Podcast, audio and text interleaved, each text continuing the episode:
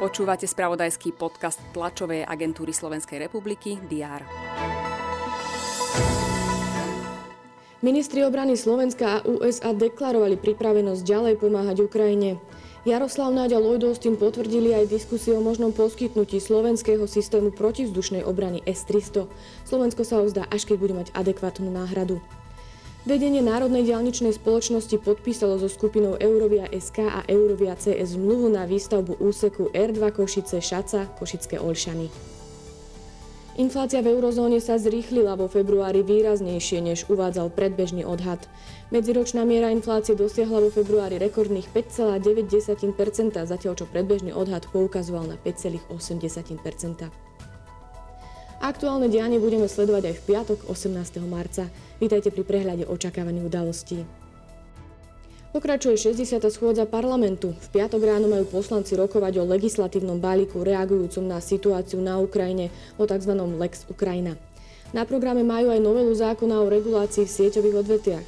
Parlament už vo štvrtok odobril, že o oboch návrhoch bude rokovať v skrátenom legislatívnom konaní. Najvyšší súd by mal rozhodovať o väzbe Norberta B. Nitrianskému podnikateľovi hrozí opätovné väzobné stíhanie v súvislosti s kauzou Valčeky. Špecializovaný trestný súd ho v januári do väzby nezobral. Prokurátor úradu špeciálnej prokuratúry podal proti rozhodnutiu stiažnosť. Minister obrany Jaroslav Naď príjme svoju českú rezortnú kolegyňu Janu Černochovú. Pôjde o prvú oficiálnu návštevu českej ministerky obrany od jej nástupu do funkcie. Politické subjekty spolu, šanca ODS a demokratická strana plánujú spoločnú tlačovú konferenciu. Oznámiť majú spoločný celoslovenský postup do jesenných komunálnych a regionálnych volieb. Americký prezident Joe Biden bude telefonicky hovoriť s čínskym prezidentom Xi Jinpingom. Témou rozhovoru bude rusko-ukrajinský konflikt, ako aj ďalšie otázky spoločného záujmu.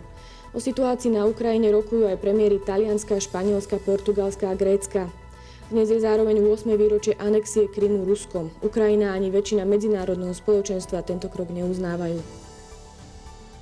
Počas dňa bude prevažne polooblačno, teploty sa majú pohybovať od 7 do 12 stupňov Celzia. To bolo na dnes všetko. Aktuálne informácie vám počas dňa prinesieme v spravodajstve TASR a na portáli teraz.sk. Prajem pekný deň.